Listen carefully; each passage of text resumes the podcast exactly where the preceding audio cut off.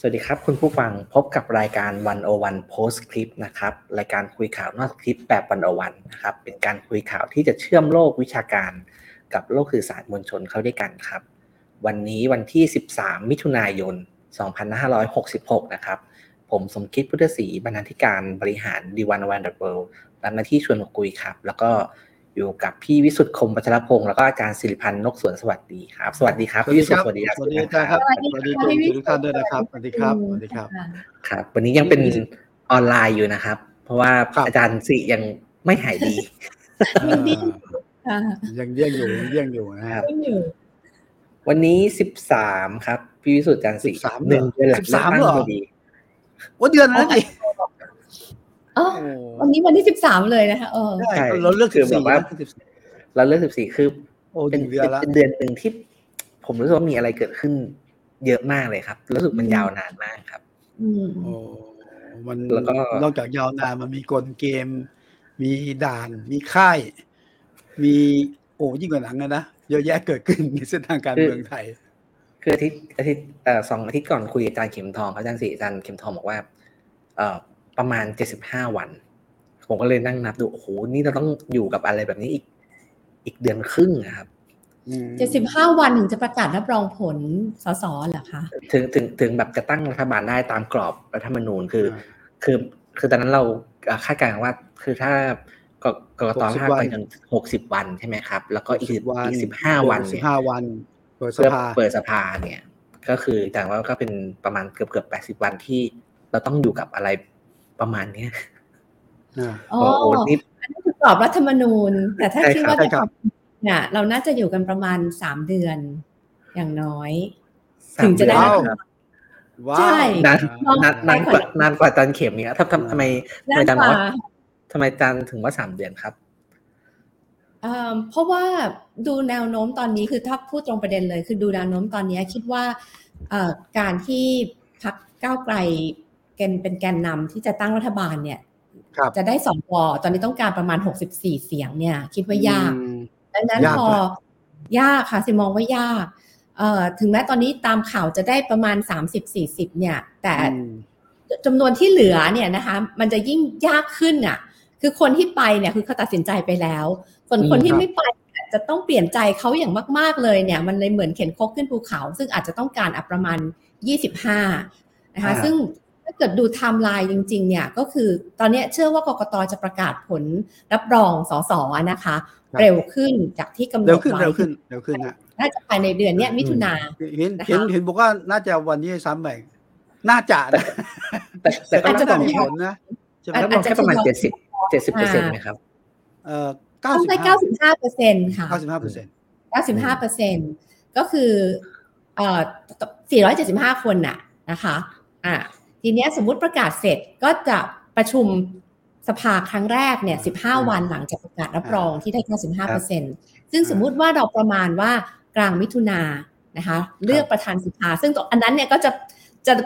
น่าจะเป็นดราม่าอีกทีหนึ่งแหละแล้วอ่าแล้วว่าถึงกลางกลางกรกฎาหรือเปล่าครับอาจารย์ กลางกรกฎาอ๋อเพราะว่าอันนี้กลางกรกฎาอันนี้กลางกลางขึ้นนะครับผมมิถุนาแล้วค่ะกลางกรกฎาคมใช่ไหมคะทีเนี้ยหลังจากนั้นเนี่ยมันก็จะเข้าสู่กระบวนการที่จะเลือกนายกรัฐมนตรีแหละ ซึ่งตอนเนี้ยถ้าถ้ามองตามกรอบที่อาจันเข็มทองว่าก็คือประมาณ 75 วันใช่ไหมคะแต่ว่าดูแนวโน้มแล้วไม่รู้พี่วิสุทธ์กับจุงคิดยังไง โดยส่วนตัวเนี่ยคิดว่าน่าจะน่าจะต้องโหวตกันหลายรอบโอ้แล้วก็อืมรัฐธรรมนูญไม่ได้มีกำหนดใช่ไหมคะใช่ใช่ดังนั้ใช่นใช่ใช่ค่ะแต่คิดว่ายังมีเกมพลิก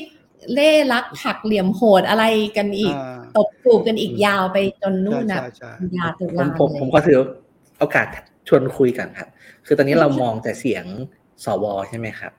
มีโอกาสบ้างไหมครับที่สสเนี่ย ถึงแม้ว่าจะไม่เป็นเอ่อพรรคร่วมรัฐบาลเนี่ยแต่โหวตให้คุณพิธาคือคนหลายคนคาดหวังอย่างเช่น คาดหวังว่าประชาธิปัตย์อาจอาจจะไหมหรืออะไรเงี้ยพี่วิสุทธ์กับอ่าอาจารย์ศรีมองว่ามีโอกาสไหมครับ เอ่อถ้าเอาเฉพาะพรรคร่วมรัฐบาลนะผมผมคิดว่าตอนนี้ยาก แต่ว่าอาจจะมีแบบ สวนพักอาจจะมีบ้าง ผมเข้าใจว่าประชาธิปัตย์อาจจะได้บางส่วน ไม่ใช่ไม่ใช่ไม่ใช่อืมมติพักประชาธิปัตย์จะมาโหวตให้พิธานะ มีบางปีกอะเช่นปีกอลงกรณ์อย่างนี้นะแต่แต่ก็ไม่มีไม่สได้สสสเลยนะครับ ไม่มีไม่มีแต่ว่าหมายความว่าหมายความว่าก็อาจจะได้สักคนสองคนอย่างเงี้ยอาจจะได้นะปีกนะแต่ว่าแบบโหวตเลยยากอะเพราะว่ามันอืมมันมันไม่มีธรรมเนียมนะแล้วก็ประเด็นที่แต่ละพักจุดยืน ที่ต่างกับก้าวไกลนะยังไงเขาก็โหวตไม่ได้เพราะเขาบอกถ้าเขาโหวตเขาก็เสียความเป็นตัวตนอะความเป็นจุดยืนเขาอะโดยเฉพาะยิ่งเขาประกาศว่าเอ้าเอาชัดๆเลยคือเรื่องหนึ่งหนึ่งสองไม่แตะก้าวไกลบอกว่ายังไงก็แตะถูกไหมไมันว่าจะไม่ได้เอ็มโอก็ตามแต่นะอย่างนี้แต่เขาเขาเป็นเหตุผลอ้างว่ามามายากมายากคงบางส่วนเท่านั้นเอง แต่เขาประกาศรอบแรกหลายนะเงมันมีทางมาหนึ่งครับหนึ่งหนึ่งสองก็เรื่องหนึ่งใช่ไหมครับ แต่ครับการประกาศแบบจุดยืนแบบเอ่อเอ่อ ไม่เอาสวก็คือก็เป็นจุดยืนหนึ่งของประชาธิปัตย์เหมือนกันอะไรเงี้ยมันคือมันมันมีหลายจุดยืนที่เอ่อมันขัดแย้งกันอะไรเงี้ยครับ เอาว่าอืมยากทั้งรัฐบาลนี่แต่ว่าเฟสแรกนะ อาจารย์บอกว่ารอบแรกอะ ยาก แต่ว่าอย่างอาจารย์สีพูดเนี่ยผมเห็นด้วยยิ่งคือว่า 75 วันอะเอาเอาคงได้ประธานสภาแต่หลังนั้นเนี่ยนะไอ้ขั้นตอนเลื่อยนายกมาพิธาจะผ่านไม่ผ่านไม่รู้สมมติพิธาด่านแรกไม่ผ่าน เสนอพิธารอบสองก็ยังได้นะ รอบสามก็ได้ รอบสี่แล้วผ่านรอบสิบก็ยังได้ แต่มันไม่ควรเป็นอย่างนั้นถูกไหมอืมไอ้ตรงนี้แหละ มันก็เกิดการแข่งขันเอ่อมีการเอ่อเอ่อหักเหลี่ยมเฉียนคมกันระหว่างพรรคต่างๆ ไม่ว่าจะเป็นเอ่อพรรคที่ตั้งรัฐบาลหรือพรรคฝ่ายตรงข้าม มันมันเกิดขึ้นอยู่แล้วตรงนั้นเนี่ยเห็นด้วยอาจารย์สิว่าเหนื่อยว่ะ เหนื่อยว่ะ แล้วก็เกมมันจะพลิกได้ตลอดเวลาเหมือนกันนะอาจารย์สี่นะครับ มีความหวังกับพรรคการเมืองและนักการเมือง เห็นด้วยกับพี่พิสูจน์คือถ้าจะมาจากพักร่วมรัฐบาลปัจจุบันนะคะ ก็คือจะมาแบบกระเซ็นกระสาย พอให้ดูว่า พอให้ดูว่าไม่ใช่ว่ามีบ้างเราอ่ามีบ้างพอให้เราให้ดูว่าเราก็สนับสนุนประชาธิปไตยนะ ไม่ใช่ว่าเราจะเห็นด้วยกับสวแต่ในที่สุดแล้วคำอธิบายหลักก็คือว่า อันเนี้ยก็คือจุดยืนของพักมอันเนี้ยก็คือพักเนื่องจากนโยบายของพักในช่วงของการหาเสียง ไม่ได้ตรงกับพักก้าวไกล ดังนั้นสิ่งที่เราจะต้องเคารพก็คือเคารพเจตนารมณ์ของพี่น้องที่เลือกเรามา อันเนี้ยจะเป็นคำอธิบายหลักของพักเหล่านี้นะคะ ส่วนสสคนไหนที่จะมาโหวตให้เก้าวไกลคุณพิธาก็จะเป็นเป็นเรื่องส่วนตัวเรื่องเรื่องส่วนบุคคล ดังนั้นอย่างมากที่สุดเลยนะคะ ที่จะมีสสกลุ่มนี้กระเด็นมาเนี่ยให้ไม่เกินสิบ ครับ ซึ่งสิบนี่ก็ถือว่าแบบมองเยอะแล้โลวกแบบเยอะแล้วใช่เยอะแล้วเยอะแล้วดังดังนั้นแต่ก็ทันจะทีต้องการสวอีกประมาณยี่สิบแต่ทันทีอันดับที่หกถ้าถ้าสมมติว่าบังเอิญก่อนอันนี้ถ้าก้าวไกลชวนมาร่วมรัฐบาลนี่ก็คือโหวตได้ ก็ต้องเป็นพักรวม อ่าอ่าใช่อันเรื่องจุดยืนไม่มีปัญหา ตอนนี้มันเลยมันเลยขีดที่ไปแล้วใช่ไหมครับเออเลยนี่อยากชวนคุยอย่างนี้ครับตอนนี้เอ่อ สังคมมันก็คุยกันเรื่องหุ้นสื่อกันเยอะใช่ไหมครับครับอันนี้ล่าสุดก็คือหามากกับอ่าคลิปของข่าวสามมิติที่คุณแยมธรรมนีเนี่ยเอามาเปิดนะครับ ก็ก็คุยกันเยอะเลยทีนี้เอ่ออยากถามทั้งอาจารย์ทั้งพี่วิสุทธิ์เลยครับว่า มันนี่เป็นครั้งแรกๆไหมครับ ที่กระบวนการแบบ ตั้งรัฐบาลเนี่ย มันมีดราม่าเยอะขนาดนี้ครับ ทั้งเรื่องเออการพยายามเนี่ยคุณสมบัติของนายกนะครับ เรื่องเออ ก่อนหน้านี้ก็มีเรื่องการวิจารณ์ว่าก้าวไกลเนี่ยเหมาะกับการเป็นรัฐบาลไหมคุณคุณคุณไหมสิริกัญญาเนี่ยเป็นรัฐมนตรีครั้งได้จริงหรือเปล่าใช่ไหมครับ แล้วก็แล้วเราก็ไม่รู้ว่าหลังจากนี้ยังจะมีอะไรอีกมากมายนะครับนี่เป็นเป็นครั้งแรกๆนะที่แบบมันมันมันตั้งยากขนาดนี้ช่วยเจจัดสิก่อนกันเลยครับที่มันตั้งยากเนี่ย อันประการแรกเลยเนี่ยเหตุผลเนี่ยสาเหตุนะคะมันมาจากตัวรัฐธรรมนูญเอง ที่ให้ระยะอืมเวลากกตตั้ง 60 วัน ในการที่จะรับรองผลใช่ไหมคะซึ่งตรงนี้เป็นถ้าจะแก้รัฐธรรมนูญประเด็นนี้จะต้องต้องแก้เป็นประการแรกอย่างหนึ่งเลยนะคะเพราะว่าในอดีตถ้าเราย้อนกลับไปเนี่ยเอ่อไม่ได้มีกำหนดระยะเวลาแบบนี้ คือพอเราเลือกตั้งเสร็จนะอีกสองวันเราก็รู้ละว่าเอ่ออย่างอืมค่อนข้างจะเป็นทางการอะว่าพักไหนชนะ แล้วเขาก็ ก็ตั้งกันเลยอะอีกไม่เกินเดือนหนึ่งอย่างมากถ้าเป็นพักร่วมรัฐบาล เราก็เห็นการจับมือประกาศตั้งร่วมรัฐบาลแล้วนะดังนั้นไอ้ไอ้จังหวะเวลาที่ให้กกตมีเวลา 60 วันเนี่ยแหละที่มันมันทำให้เกิดอะไรก็เปลี่ยนแปลงได้นะคะ แต่ถ้าเกิดย้อนกลับไปจำได้ว่าตอนปีเลือกตั้งปี 44 สมัยคุณทักษิณเอ่อเอ่อ ไทยรักไทยครั้งแรกเนี่ย ตอนนั้นก็ครับมีคดีเหมือนกัน ก็คือคดีซุกหุ้นที่คุณบอกว่าเอาหุ้นอ่าไปไว้กับเอ่อแม่บ้านกับคนขับรถครับแล้วก็ต้องขึ้นศาลรัฐธรรมนูญเหมือนกัน ซึ่งอันนั้นก็เป็นครั้งแรกในการในการวินิจฉัยสารของสารรัฐธรรมนูญต่อว่าที่นายกรัฐมนตรีนะคะ ถ้าเกิดจำกันได้สารรัฐธรรมนูญก็มีคำวินิจฉัยว่าบกพร่องโดยสุจริตอ่าแล้วคุณทักษิณก็ได้เป็นรัฐบาล อันนั้นก็ถือว่าเป็นดราม่าของนายกรัฐมนตรี ก่อนที่จะจัดตั้งรัฐบาลได้ อันนี้ถ้าเกิดมองเทียบเคียงกับกรณีคุณพิธา แต่ระยะเวลาเนี่ยมันไม่ได้นานแบบนี้ เพราะว่าอันนี้เราไม่ได้รอ อันนี้กระบวนการของศาลรัฐธรรมนูญถ้าในที่สุดแล้วคดีจะไปสู่ศาลรัฐธรรมนูญจริงๆเนี่ยยังไม่เกิดขึ้นเลย อย่างตอนนี้ยังไม่มีเลือกตั้งมาแล้วหนึ่งเดือนใช่ไหมคะ ยังไม่มีใครได้เป็นสสอย่างเป็นทางการเลย อันเนี้ยคือปัญหาที่ทำไมมันถึงยาวแบบนี้ อืม แล้วพี่วิสุทธ์นะครับ เห็น เป็นความใหม่นะครับไอการที่แบบว่า โอ้กว่าจะตั้งรัฐบาลได้เนี่ยถูกสกัดทุกวิธีทาง ผมเข้าใจ เข้าใจไหมนะ เหมือนที่อาจารย์สีพูดเข้าใจคือแบบว่าคืออย่าลืมอะว่า เรายังอยู่ในภาวะการเมืองที่ไม่ปกตินะ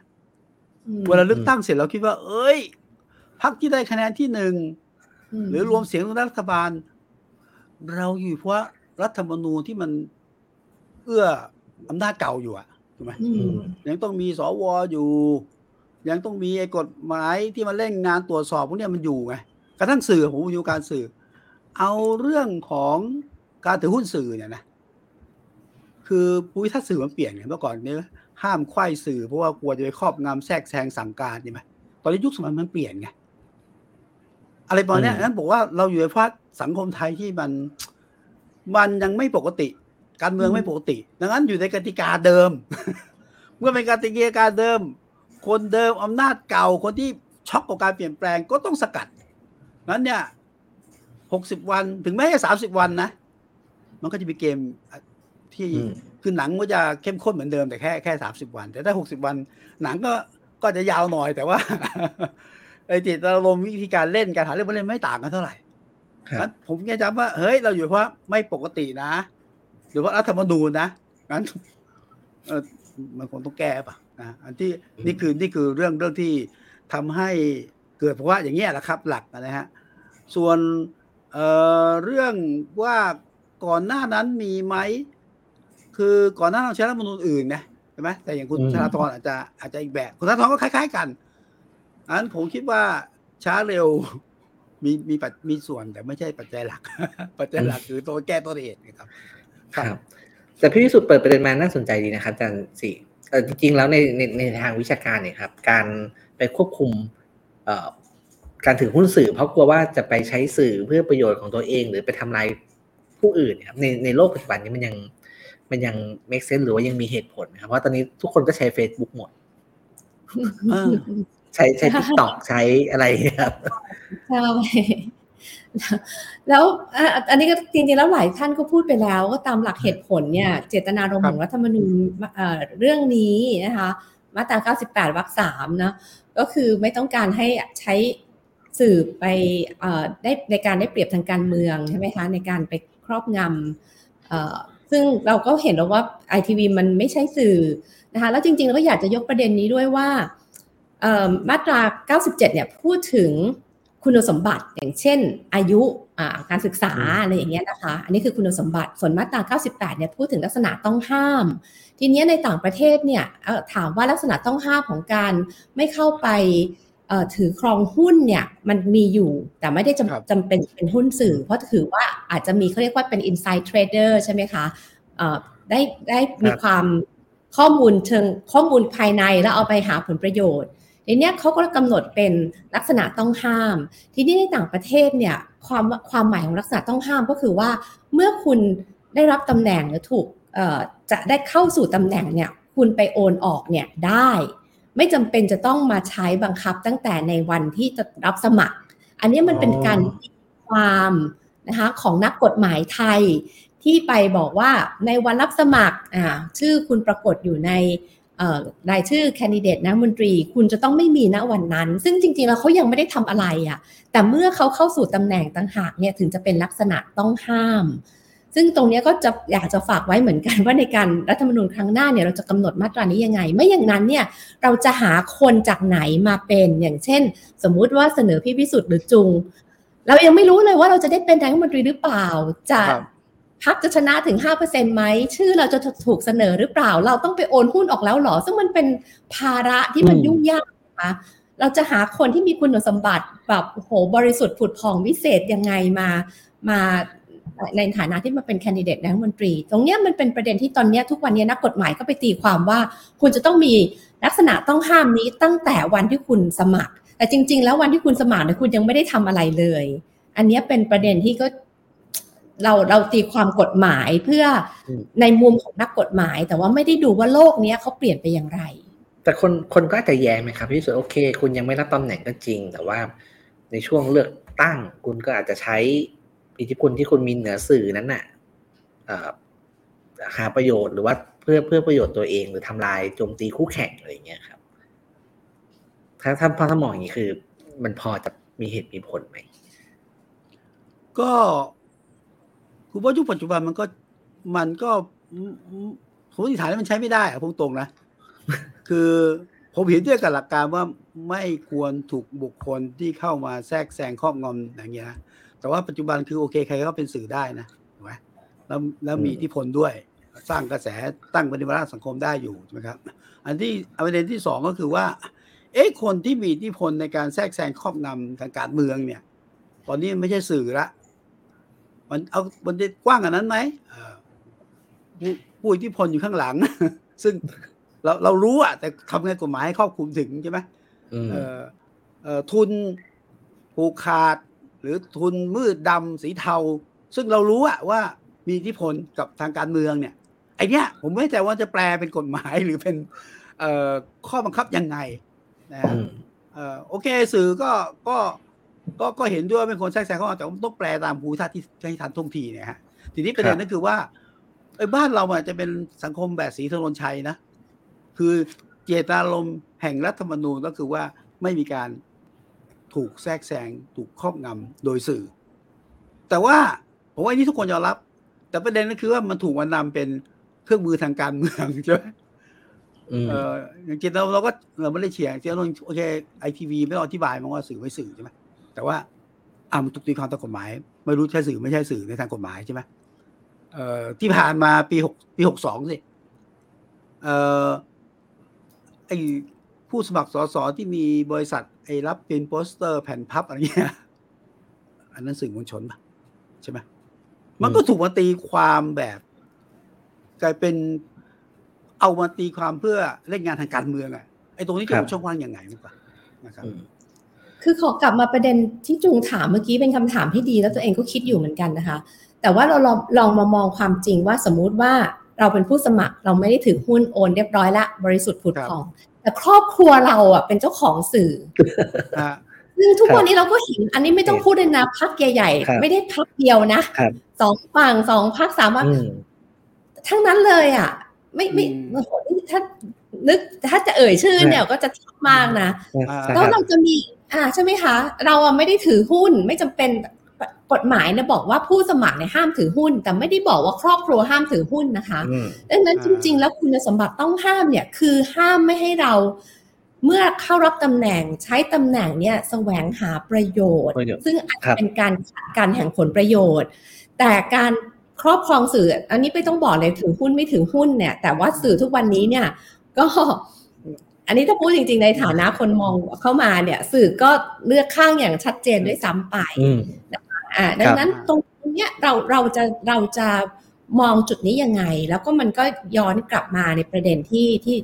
ลุงพูดเองอะค่ะว่าในที่สุดแล้วเจตนารมณ์ของของข้อเนี้ยมันคืออะไร ซึ่งครับการใส่มาตรานี้เอาไว้เนี่ยมันทำให้เนี่ยเกิดการตีความแล้วในที่สุดมันถามว่าจริงๆแล้วมันแก้ปัญหาอะไรได้หรือเปล่า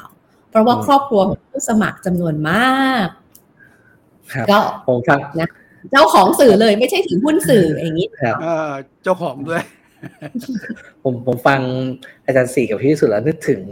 บทวิเคราะห์ของอาจารย์รังสรรค์ธนพรพันธ์นะครับครับอาจารย์รังสรรค์จะบอกว่ารัฐธรรมนูญเนี่ยมีมีแนวโน้มจะมองว่านักการเมืองเนี่ยเป็นคำมองอาจารย์รังสรรค์นะครับ มหาอัปรีชน คือมีข้อสันนิษฐานไว้ก่อนว่าอ่า คนกลุ่มนี้น่าจะเป็นแบบสุดเอ่อคนชั่วหรืออะไรอย่างเงี้ยครับ ก็เลยแบบว่าไปเขียนข้ออืมข้อห้ามอะไรเยอะเยอะแยะเต็มไปหมดเลยครับ ก็เป็นก็เป็นงานคลาสสิกนะครับ ก็เออพอพูดมาก็นึกถึงนึกถึงงานชิ้นนี้ของอาจารย์รังสรรค์เหมือนกันเศรษฐศาสตร์รัฐธรรมนูญครับอืมครับนี่แหละมันเป็นความความพยายามในในแง่หนึ่งมันจะเป็นความพยายามเหมือนเอาแนวคิดเสรีนิยมมากำกับนะคะให้ให้ทุกคนแข่งขันบน ความเท่าเทียม แต่ว่าในด้านกลับกันเอ่อคือคุณไม่ไม่คุณพยายามที่จะสร้างตาข่ายที่มามาหาอัปรีชนคือมาจับมาดักนะแต่นี้พอดักไม่ได้ตาข่ายก็ถี่ตาเนี่ยมันถี่ลงเรื่อยๆถี่ลงเรื่อยๆจนในที่สุดแล้วปลาที่คุณตักได้เนี่ยมันเป็นปลาตัวเล็ก ซึ่งมันเออแทบจะไม่ได้มีระยะเลยค่ะ แต่ว่าอืมปลาตัวใหญ่ซึ่งมันเป็นตัวตัวแท้จริงของมหาอำนาจในคำพูดของอาจารย์ดังสรรค์เนี่ย มันถูกดักปล่อยไม่ได้ป ครับปรับไม่ได้ เพราะตะข่ายเนี่ยมันถี่ลงเรื่อยอืมครับ เห็นภาพครับทีนี้เห็นภาพเราคุยกับอาจารย์สี่ครั้งสุดท้ายนี้ก็คือหลังเลือกตั้งเลยใช่ไหมครับ แล้วก็ได้มาคุยกันอีกเนี้ยเดือนหนึ่งผ่านไปเราก็เห็นความเคลื่อนไหวหลายอย่างครับ แล้วมีมีหลายประเด็นที่อยากชวนอาจารย์สี่เก็บมาคุยเรื่องแรกครับ เรื่อง MOU นะครับๆอืมคืออาจารย์สี่เนี่ยเคยพูดในรายการเนี่ย อยู่ว่าแบบว่าในต่างประเทศก็มีการเวลาจะตั้ง รัฐบาลเนี่ยพักร่วมก็จะมีการเซ็น MOU ร่วมกันใช่ไหมครับ วันนี้อาจารย์เห็นพักก้าวไกลเนี่ยเอาแนวคิดเรื่อง MOU มาใช้กับพักร่วมเลยครับอาจารย์เห็นแล้วถ้ามองเทียบเคียงกับต่างประเทศเนี่ยอาจารย์เห็นอะไรบ้างครับคือของต่างประเทศอย่างที่ยกตัวอย่างไปเนี่ยคือของเยอรมนีนะคะเขาเขาไม่ได้เรียกเอกสารที่เซ็นร่วมกันว่า MOU คือ MOU เนี่ยคือมันมาจากคำว่า Memorandum of Understanding ใช่ไหมคะคือความเข้าใจบันทึกความเข้าใจร่วมกันค่ะแต่ว่าอย่างประเทศที่เขาเจรจาร่วมรัฐบาลก่อนเนี่ยเขาเอานโยบายของพรรคร่วมมาคุยกันเลยในรายละเอียด ว่าอืมนโยบายไหนจะเอามา adopt หรือมารับเป็นนโยบายร่วมกันของพรรคร่วม คือพูดง่ายๆว่ามันจะไม่มีนโยบายของแต่ละพรรคอีกต่อไปแล้ว คือเขาทำไปในลักษณะที่มันเอ่อ ครอบคลุมและที่สำคัญที่สุดคือมันมีผลผูกมัดทางกฎหมายนะคะอ๋อมีทีผลนี้มาทางกฎหมายด้วยเหรอครับ มีผลผูกของต่างประเทศมัดในแง่ที่ว่ามันเป็นสัญญาประชาคมใหม่อะว่าเนี่ยคือนโยบายของเอ่อพรรคร่วมรัฐบาลชุดใหม่ที่ไม่ที่มันสลายความเป็นนโยบายของแต่ละพรรคการเมืองลงไปแล้วอืมอ่าอันเนี้ยถือว่า มันไม่ไม่เชิงเป็นเอ่อนโยบายตามกฎหมาย แต่เป็นนโยบายที่พรรคประชาชนจะรู้ว่า อันเนี้ยเป็นนโยบายนโยบายร่วมกันของพรรคร่วม ผลอืมผลผูกพันในแง่เนี้ยคือเป็นผลผูกพันที่ที่เป็นสัญญาใหม่กับประชาชนอืมครับผมนะทีเนี้ยสิ่งที่ก้าวไกลทำเนี่ยก็ต้องถือว่าเป็นความพยายามเนาะที่จะสร้างมิติใหม่ของการของการเอ่อเอ่อสร้างเอ่อความผูกพัน ของของพรรคร่วมนะคะ แต่ว่าอยากจะตั้งข้อสังเกตแบบนี้ค่ะว่าหนึ่งก็คืออันนี้เป็นเป็นนวัตกรรมใหม่ที่ที่ที่ก้าวไกลพยายามที่จะเอ่อเอ่อทำขึ้นมาเริ่มอ่าเริ่มจุดประกาย เริ่มจุดประกายของของการมาร่วมรัฐบาลว่าแทนที่จะคุยกันว่าพักไหนจะได้ที่นั่งเท่าไหร่ แบ่งตามโควต้าคะแนนเสียงเนี่ย เรามาคุยกันว่าเราจะทำอะไร นะคะซึ่งอันเนี้ยถือว่าเป็นเป็นนิมิตหมายที่ดีว่าเราเริ่มกันที่เราจะทำอะไร ไม่ใช่เริ่มกันว่าใครจะได้ตำแหน่งอะไรนะคะอันนี้คือข้อสังเกตประการที่หนึ่งข้อสังเกตประการที่สองก็คือก้าวไก่ก็ต้องทำแบบนี้ เพราะมันไม่เพราะว่ารัฐธรรมนูญและเงื่อนไขทางกฎหมายของสังคมไทย มันไม่ได้ทำให้ก้าวไก่มั่นใจได้ว่าตัวเองจะได้เป็นได้เป็นจัดตั้งรัฐบาลแน่ๆใช่ไหมคะอันนี้ก็คือถือว่าเป็นการรุกในเชิงพื้นที่เอ่อทาง ทางสัญญากับพรรคร่วม แล้วก็รุกในเชิงพื้นที่ของการสร้างฐานสนับสนุนจากประชาชน คุณพิธาก็เดินสายอาขอบคุณด้วยเดินสายเจอกับองค์กรต่างๆ ด้วยเป็นการอย่างน้อยก็คือบอกว่าเราทำได้เราจะทำแบบนี้นะคะอืมแต่ข้อสังเกตประการที่ 3 ก็คือว่าไอ้ MOU อันเนี้ยในส่วนหนึ่งอะอาจจะเพราะว่ามาจากก้าวไกล แล้วพักร่วมรัฐบาลบอกว่าอะคุณอยากทำคุณไปทำมา ดังนั้นมันก็เลยเป็นเหมือนกับเป็นสิ่งที่ก้าวไกลนำเสนอ และจะเห็นว่าข้อต่างๆ ใน 23 ข้อเนี่ย ส่วนใหญ่แล้วแทบทั้งหมดเลยอะ มันมาจากนโยบายของก้าวไกล มันไม่ได้เกิดจากการผสมผสานแล้วก็ละลายสลายความเป็นพักร่วมอย่างอืมที่เยอรมนีหรือต่างประเทศทำดังนั้นอืมมันก็เป็นประเด็นที่จุงว่าแหละว่าในที่สุดแล้ว มันมันเอ่อนโยบายอย่างบางอย่างของก้าวไกล ก็ไม่สามารถใส่มาได้ อย่างเช่น 112 ก็ต้องเอาออกใช่ไหมคะ แถมต้องมีอารัมพบทด้วยว่าทั้งหมดนี้จะยืนหยัดอยู่ด้วยกรอบประชาธิปไตย อันมีพระมหากษัตริย์เป็นประมุขอันนี้คือเพื่อยืนยัน แล้วเราก็จะไม่เห็นนโยบายของพรรคอื่นๆใส่เข้ามาอย่างประชาชาตินะคะก็ต้องมาติ่งไว้ว่าเป็นดอกจันว่าถ้าเป็นเรื่องสมรสเท่าเทียม หรือเรื่องสุราก้าวหน้าก็ขอขอสงวนเอาไว้นะคะหรือเอาอย่างง่าย ๆ เลยนโยบายค่าแรงขั้นต่ำเนี่ยซึ่งแต่ละพักก็หามา หาเสียงมาด้วยจำนวนเงินที่ไม่เท่ากันนะคะแต่ตอนหลังเนี่ยก็จะกลายเป็นนโยบายที่ก้าวไกลยืนยันว่า 450 บาททำทันที อันเนี้ยเรายังไม่เห็นเอ่อ MOU ตัวเนี้ยมันไม่ได้เป็นการประสานระหว่างนโยบายของพักร่วม ที่มีเจตนารมณ์ร่วมกัน เราจะเดินหน้าร่วมกันลักษณะนี้ มันยังมีลักษณะของความเป็นพักแต่ละพักเนี่ยยังยังมีตัวตนของตัวเองอยู่อยู่อืมอืมคือคือถ้าเป็นของต่างประเทศนี้คือมันมัน มันจะเป็นอีกหน้าตาหนึ่งเลยใช่ไหมครับคือผมผมนึกภาพไม่ออกเช่น มันจะเป็นการเหมือนกับเขียนนโยบายใหม่ที่ผ่านการประนีประนอมมาแล้วใช่มันจะเป็นการเขียนนโยบายใหม่ที่ผ่านการประนีประนอมมาแล้ว แล้วการเซ็นร่วมกันทั้งหมดเนี่ยนะคะ แล้วก็เอาให้ประชาชนมาตรวจสอบได้ ซึ่งตอนนี้ก็เป็นสิ่งที่ก้าวไกลทำนะ อันนี้ก็ต้องถือว่าในในความพยายามครั้งแรกที่จะทำเนี่ยก็ถือว่าเป็นเป็นอะไรอะตัวอย่างที่ดีอะสำหรับ พรรคร่วมในอนาคต แต่ว่าเราคงไปไกลได้ได้แค่นี้ในในภาวะนี้ค่ะแล้วพี่วิสุทธ์นะครับเห็น MOU เห็นกระบวนการที่ค่อนข้างใหม่เนี่ยพี่วิสุทธ์คิดยังไง เออผมเห็นเหมือนอาจารย์สิทุกประการเลยนะแต่ถ้าคนตามเอาที่ถ้าคนตามข่าวถ้าเป็นเมื่อก่อนนี่ครับเมื่อก่อนพอตั้งเลือกตั้งเสร็จ หรือยังไม่เสร็จเลยนะ อ่า ก็สี่ทุ่ม ไปที่แซ่เพาละหรือปิดค่ายคุยละครับนะฮะได้รายชื่อคอรมอคร่าวๆมาก่อนผลเลือกตั้งออกอืมนะหรือไม่ก็เลือกตั้งเสร็จคืนนั้น เอาละรุ่งเช้าประกาศรายชื่ออย่างไม่เป็นทางการได้แล้ว ก็ง่ายมากคือแบ่งตามโควต้าใช่ไหมฮะใครเท่าไหร่แบ่งโควต้าไป ก็ก็ที่ผ่านก็เป็นอย่างนั้น หลังมาหลังนั้นมันเป็นยุคที่แบบเออนายทุนเป็นใหญ่มันเถอะ ก็จะแบ่งอีกแบบหนึ่งแต่ว่าสิ่งที่เป็นใหม่เหมือนอาจารย์ศรีว่าคือเฮ้ยรอบนี้มัน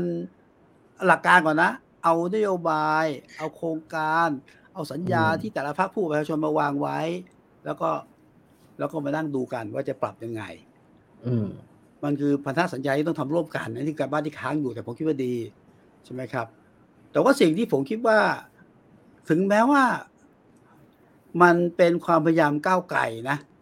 เปิดมิติใหม่ทางการเมืองเนาะทุกอย่างอยู่บนโต๊ะนะเอ่อแต่ว่า ผมว่ามันเกิดบทเรียนนะว่าว่าไม่ไม่ใช่บทเรียนการแข่งขันอย่างเดียวนะบทเรียนนั่นคือว่าพักที่ตั้งรัฐบาลด้วยกันเนี่ย พยายามตั้งด้วยกันก็ต้องเป็นบทเรียนนะว่าเฮ้ยมันคือสิ่งใหม่มันต้องทำยังไงวะมันต้องปรับตัวยังไงวะอะไรเงี้ยมันก็อืมมันก็อึดอัดต้องปรับตัวนะขณะเดียวกันเนี่ยผมคิดว่าเรื่องเนี้ยสิ่งที่ได้กับประชาชนคือประชาชนก็ต้องเรียนรู้นะแล้วก็รับรู้กับมันเพราะว่าอย่างนี้ประชาชนก็คาดหวังว่าสี่ร้อยห้าสิบาทจะเอายังไง เอออืมใช่ไหมหนึ่งหนึ่งสองเอาไง เดี๋ยวรู้ทำนะ แต่เขาก็ต้องเรียนรู้ว่าไอ้สี่ร้อยห้าสิบาทเนี่ยนะก้าวไกลมันก้าวไกลก็ต้องรอคุยกับหลายพักโดยเฉพาะเพื่อถ่ายกับพักอื่นใช่ไหมครับหนึ่งหนึ่งสองเนี่ยโอเคเอ่อก้าวไกลก็ต้องเดินเดี่ยว แต่ว่าโดยรวมเรื่องนี้จะเอายังไงคือประชาชนก็เรียนรู้ที่แบบ มันไม่ง่ายที่แบบสัญญาแล้วต้องได้ มันไม่ง่ายที่บอกว่าสิ่งที่เกินคาดหวังจะได้ทันที แต่การเรียนรู้คือการเมืองมันมีฉันทามติ มีการเรียนรู้มีการต่อรอง มีการปฏิบัตินอมไอ้ไอ้สิ่งเนี้ยผมคิดว่าเป็นสิ่งมีคุณค่าที่ยังจับต้องไม่ได้แต่มันคือปรากฏหมายตัวกฎการหมายซึ่งผมเห็นด้วยนะครับกับหลักการอย่างนี้นะแต่ว่าโอเคนะการเมืองก็อย่างที่บอกแหละส่วนหนึงคือมันการบัฟฝ่ายฝ่ายจับมือให้อย่าอย่าเพิ่งสวัสดนือหนีด้วยเราต้องไปด้วยกันอะไรอย่างเงี้ยนะเออนะฝากบอกฝ่ายตรงข้าม บอกว่าอย่าเพิ่งชิงนะเว้ยตอนนี้เรา เราเดินหน้าได้แล้วนะเราเป็นการเคลื่อนไหวตลอดเวลา ก็มองได้สองมิติอะครับ ผมอยากถามอาจารย์สิเพิ่มขึ้นอีกนิดนึงครับ ในกรณีอย่างเช่นในเยอรมันเนี่ยพอมันเป็นเหมือนกับเป็นการเขียนนโยบายใหม่เนี่ยอย่างนี้ในทางการเมืองเนี่ยแต่ละพรรคจะให้คำมั่นกับประชาชนได้ยังไงครับ ว่านโยบายที่ตัวเองเสนอเนี่ยมันจะเกิดขึ้นจริง เพราะสุดท้ายมันจะต้องไปประนีประนอม แล้วก็บอกว่าโอเค เพราะเราต้องประนีประนอมใช่ไหมครับ แล้วก็ข้อสองก็คือว่าสมมติว่าพอมันเป็นนโยบายใหม่ที่ถือว่าเป็นสัญญาประชาคมของรัฐบาลเนี่ยแต่ถ้าไม่ทำไม่ได้หรือไม่เกิดขึ้นจริงเนี่ย มันมันมีผลอะไรไหมครับ เอ่อที่เรียกว่าความต่างกันคำถามจุงนี่ดีมากเลยนะคะ ความต่างกันก็คือว่าเยอรมนีเนี่ยด้วยความที่เขามีเกณฑ์ขั้นต่ำห้าเปอร์เซ็นต์เนาะดังนั้นพรรคที่ได้รับเลือกตั้งเข้ามาเป็นรัฐบาลเออเป็นสสในสภาเนี่ยมันจะไม่เยอะเท่ากับของไทย คือเขาเป็นระบบพรรคก็จริง แต่เขาก็จะมีประมาณห้าพรรคอะนะคะเอ่อแต่ของเราเนี่ยพรรคร่วมรัฐบาลอันเนี้ยเข้ามาแปดละเลือกมาได้หม ดที่เท่าไหร่แล้วสิบห้าอะไรอย่างเงี้ย มันก็ยากกว่าคือเงื่อนไขมันต่างกันนะคะ อันนั้นคือประการที่หนึ่งประการที่สองก็คือว่า แล้วคำสัญญาที่ให้ไว้กับประชาชนล่ะ อันเนี้ยประชาชนเขาเรียนรู้อะว่าไอ้คำสัญญาตรงนั้นเนี่ยมันจะถูกมาประนีประนอม ให้กลมกล่อมคือเขารับได้นะคะ ทีเนี้ยแต่ว่าพรรคเนี่ยก็ต้องรับผิดชอบด้วยอย่างมันเคยมีกรณีเอ่อเอ่อพรรคเอ่อ เสรีนิยมของเยอรมันเนี่ยนะคะที่พอเข้ามาร่วมกับพรรค Conservative เอ่อพรรคเอ่อ Social Democrat คือซ้ายหน่อยเนี่ยแล้วปรากฏว่านโยบายที่ตัวเองหาเสียงเอาไว้เนี่ยมันถูกกลืนไปหมด คือมันไม่สามารถต่อสู้เพื่อประนีประนอมได้ เลือกตั้งครั้งต่อมาเสียงก็หายเลยค่ะอืมอืมอ่า ซึ่งอันนี้ก็เป็นสิ่งที่พักจะต้องเลือกเหมือนกันว่า คุณจะร่วมรัฐบาลและยอมให้นโยบายของคุณเนี่ย ถูกกลืน คือถ้าเกิดคุณมีคะแนนน้อยแล้วคุณเอ่อถูกกลืนไปเนี่ยนโยบายที่คุณหาเสียงไว้มันจะไม่ถูกชูเลือกตั้งครั้งหน้าเนี่ยประชาชนก็ลงโทษค่ะทีเนี้ยมันก็เป็นเอ่อเป็นเรื่องที่พักจะต้องตัดสินใจ แล้วก็ในในกระบวนการทำนโยบายใหม่เนี่ยนะคะ จะเรียกว่าทำนโยบายใหม่แบบที่จูงใช้เนี่ยก็คือมันต้องพักจะต้องต่อสู้และยืนหยัดให้ได้อะว่านโยบายอันไหนที่เราขอเก็บเอาไว้ เราอืมอ่าเราเราจะทำได้แค่ไหนค่ะ ทีเนี้ยอันเนี้ยของไทยเนี่ยทีเนี้ยพอเรามาร่วมแปดพักเนี่ยซึ่งนโยบายคือมันเหมือนว่าเรามองเรามองจากข้างนอกเข้าไป มันเหมือนกับว่าพักเหล่านี้เป็นพักที่ต่อต้านรัฐบาลสนับสนุนทหารมาก่อน ดังนั้นมันมีจุดยืนร่วมกัน แต่จุดยืนร่วมกันเนี่ยมันเป็นจุดยืนทางการเมือง แต่ในแง่ของนโยบายทางเศรษฐกิจทางวัฒนธรรมสังคมเนี่ยแปดพักเนี่ยต่างกันมาก ดังนั้นโจทย์เนี้ยมันเป็นโจทย์ที่ยากกว่าเพราะไม่ได้อยากครับจะให้เอามาตรฐานเยอรมันมา มาเอ่อบังคับใช้นะคะเพราะว่าอันนี้ก็เป็นครั้งแรกด้วย เพียงแต่ให้เห็นว่ามันมันมีทิศทางแบบนี้ค่ะอืมครับแล้วก็มีแต่ผมในทางการเมืองครับครับในทางการเมืองเนี่ย ด้วยตัวเลขเนี่ยจริงๆพรรคหลักจริงๆก็คือก้าวไกลกับเพื่อไทยอ่าใช่ไหมครับแล้วคือคือจริงๆสองพรรคนี้รวมกันก็เกือบสามเกือบสามร้อยแล้ว แต่ว่าพอโจทย์การเมืองคือ ต้องตั้งรัฐบาลให้ได้ มันก็ต้องไปบวกอีกหกอะไรอย่างเงี้ยครับ มันก็เลย มีจำนวนพรรคที่เยอะแบบที่อาจารย์บอกครับอืมใช่ ทีเนี้ยทุกพักที่เหลือเนี่ย ถ้าในภาษารัฐศาสตร์เนี่ยจะจะจะเรียกว่ามี blackmail potential ทั้งนั้น คือถ้าเกิดถอนไปเนี่ยรัฐบาลตั้งไม่ได้ ดังนั้นถึงแม้โจทย์เอ่อก้าวไกลเพื่อไทยสองพักรวมกันได้ได้เกือบ 300 แล้ว ดูเหมือนประหนึ่งว่าก็ก็เป็นสองพักใหญ่อะ่ะ คุณเจรจากันเองก็ได้ แต่ในทางปฏิบัติตอนนี้เนี่ยสมมุติพักไทยสร้างไทยถอนออกไป ประชาชาติถอนออกไป มันตั้งรัฐบาลไม่ได้นะคะ ดังนั้นตรงเนี้ยตรงเนี้ยคือตัวเลขในภาษารัฐศาสตร์จะเรียกว่าจำนวนพรรคการเมืองที่มีนัยยะสำคัญเนี่ยมันมีนัยยะสำคัญเพราะพรรคเหล่านี้มีมี blackmail potential ไงอืมอืมทีนี้พอแม้มองมองไม่แต่ก้าวไกลกับเพื่อไทยเองเนี่ย คือถ้าถ้ามองแบบง่ายที่สุดเนี่ยก้าวไกลก็ขยับไปทางซ้ายมากขึ้นนะในขณะที่เพื่อไทยจะอยู่กลางๆ ทีเนี้ยถ้าในแง่ของอย่างของเยอรมนีเวลาเขาร่วมเนี่ยเขาก็มักจะร่วมอะซ้ายกับซ้ายขวากับขวาอะไรอย่างเงี้ยมันก็จะง่าย ทีเนี้ยพอมามาแบบนี้ก้าวไกลเพื่อไทยถึงแม้มองเผินๆจะคล้ายกันแต่จริง ๆ แล้ว นโยบายมีรายละเอียดที่ต่างกันเยอะใช่อืมครับไม่ง่ายเป็นโจทย์ที่ไม่ง่ายค่ะ แต่แต่เชื่อว่า มันก็ไม่จำเป็นอะในที่สุดแล้วถ้าตั้งใจจะร่วมกันและจริงใจมีพลังคอมมิตที่จะร่วมกันเนี่ยมันแก้ปัญหาได้หมดแหละค่ะครับที่สุดเสร็จเลยครับ เออผมเหมือนอาจารย์สิคือบ้านเราผมคิดว่าอย่างนี้นะฮะมันไม่ชัดไงไอ้เกมบอกว่าซ้ายขวาเหมือนเยอรมันในต่างประเทศมันไม่ชัด บ้านเราจะบอกว่าเป็นประชาธิปไตยกับกับไม่เป็นประชาธิปไตยอนุรักษ์กับประชาธิปไตยเผด็จการเนี่ยผมว่าไอ้นี่มันเป็นคำวาทกรรมทางการเมืองอะอืมซึ่งผมเองผมก็รู้สึกว่ามัน มันเป็นว่าทางการเมืองที่ใช้เพื่อที่จะชี้นำแล้วก็รักษาแฟนคลับของแต่ละกลุ่มนะแต่ความเป็นจริงเนี่ยมันมีความเหมือนที่แตกต่าง และบางทีก็แตกต่างอย่างสิ้นเชิงนะฮะอืมเอาง่ายๆก้าวไกลกับเพื่อไทยเนี่ยก้าวเอ่อก็ก้าวไกลกับเพื่อไทยอะมันก็ไม่ใช่ประชาธิปไตยแบบที่ที่เขาคิดเหมือนกันนะผมว่าคนละขั้วเหมือนกันนะนะแต่ไม่สุดเหมือนแค่บอกเออตอนนี้อยู่ฝั่งฝ่ายค้านนะเออไม่ไม่เอาทหาร ไม่เอาทหารที่เสียงเบามากนะไอ้ฝั่งนี้ใช่ไหมเออ มันก็มีเรื่องไหมมันไม่เหมือนกันนะคนบอกไม่เอาทหารคนบอกว่า ไม่เอาเผด็จการแต่ว่ามันก็เบามาก แล้วพอมีความต่างเนี่ยนะไอ้ความจำเป็นต้องอยู่ขั้วเดียวกันมันก็เป็นความยากไงฮะทีนี้การจะเซ็น MOU การทำอะไรที่แบบเฮ้ยวางเอ่ออะไรฮะเอ่อเป้าหมายเป็นหลักนะฮะมันก็ก็เป็นสิ่งที่อาจจะหลักไอเรือ แต่ผมคิดว่า ผมก็ยอมรับว่าเป็นผมพูดว่าเป็นสิ่งดีนะแต่ผมคิดว่าโอเคอยู่นะ เพราะว่าอืมถ้ามองภาพเก่านะภาพเก่าคือว่า เอาเอายกตัวอย่างง่ายๆเลย บางภาคบอกว่า จะขึ้นค่าค่าแรงราคาเท่าเนี้ยให้เท่าเนี้ยแล้วพอเป็นรัฐบาลปั๊บไม่ทำเหตุผลง่ายมากอธิบายคือว่าพักเราไม่ได้ดูกระทรวงนี้ อีกพักหนึ่งอืมดูอืมแต่นี่คือถ้าเขาตั้งรัฐบาลสำเร็จเนี่ยเขาจะพูดอย่างนั้นไม่ได้ ถึงแม้คุณไม่ได้ดูกระทรวง แต่คุณก็เป็น นโยบายหลักของพรรคร่วมรัฐบาลที่คุยด้วยกันนะฮะนั้นนั้นเอ่อสำหรับผมนี่คือนั่นคือสิ่งที่แบบ